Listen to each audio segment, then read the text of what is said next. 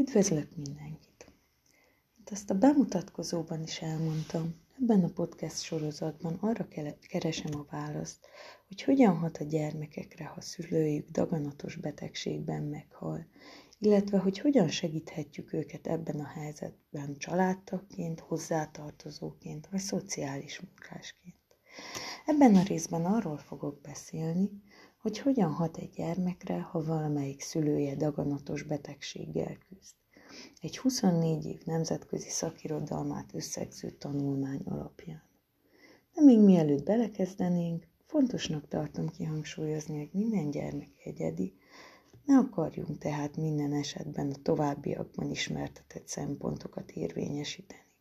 Elsősorban őt kérdezzük meg érzéseiről, és hogy mire van szüksége. Ezeket az információkat azért osztom meg, hogy szülőként, hozzátartozóként, pedagógusként vagy segítőként legyen néhány kiinduló pontunk a gyermek reakciójának megértéséhez. Hogy ennek a folyamatnak a belső átélésébe is belelássunk.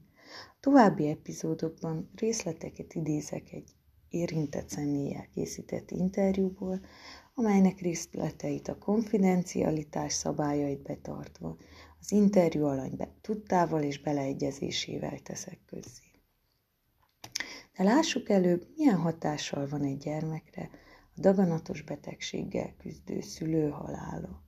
Több területen is hatással van az életére, így befolyásolja az érzelmeit, a szociális helyzetét, a viselkedését és az iskolai teljesítményét is. A gyászoló gyermek olyan érzelmi nehézségekkel küzd, mint az erőteljes stresszreakciók, a kényszergondolatok jelenléte, vagy az elkerülő magatartás. Jellemző az is, hogy gyakran félnek a rák tüneteitől, a kezelés mellékhatásaitól, és tartanak az egészséges szülő sérülékenységétől is.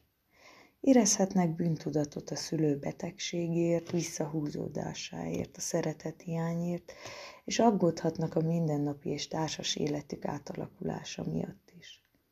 A serdülők esetében több tanulmány arról is beszámol, hogy a beteg szülői gondozása során elkövetett hibáktól félnek, emellett haragot és bűntudatot éreznek azért, mert szeretnék a saját életüket folytatni.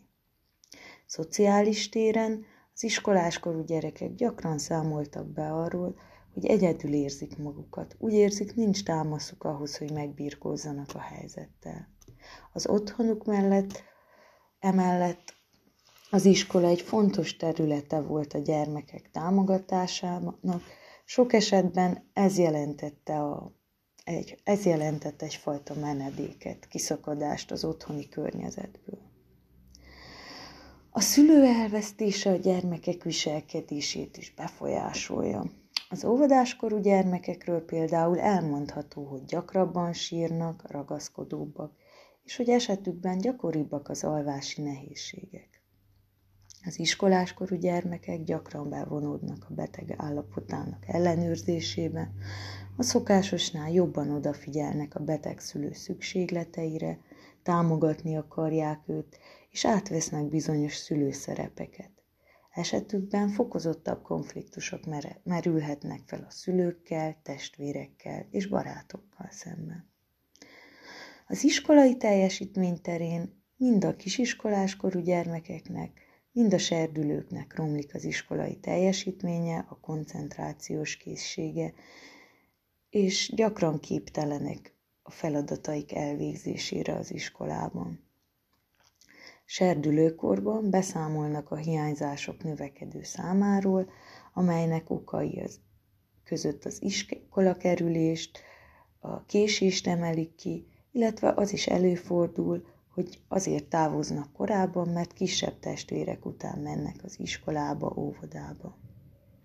Köszönöm szépen a figyelmet, a következő részben a gyermeki gyász sajátosságairól fogok beszélni, majd egy interjú részleten keresztül mutatom be, hogy, hogy, hogy egy érintett hogyan éli át mindezt. Tartsatok velem!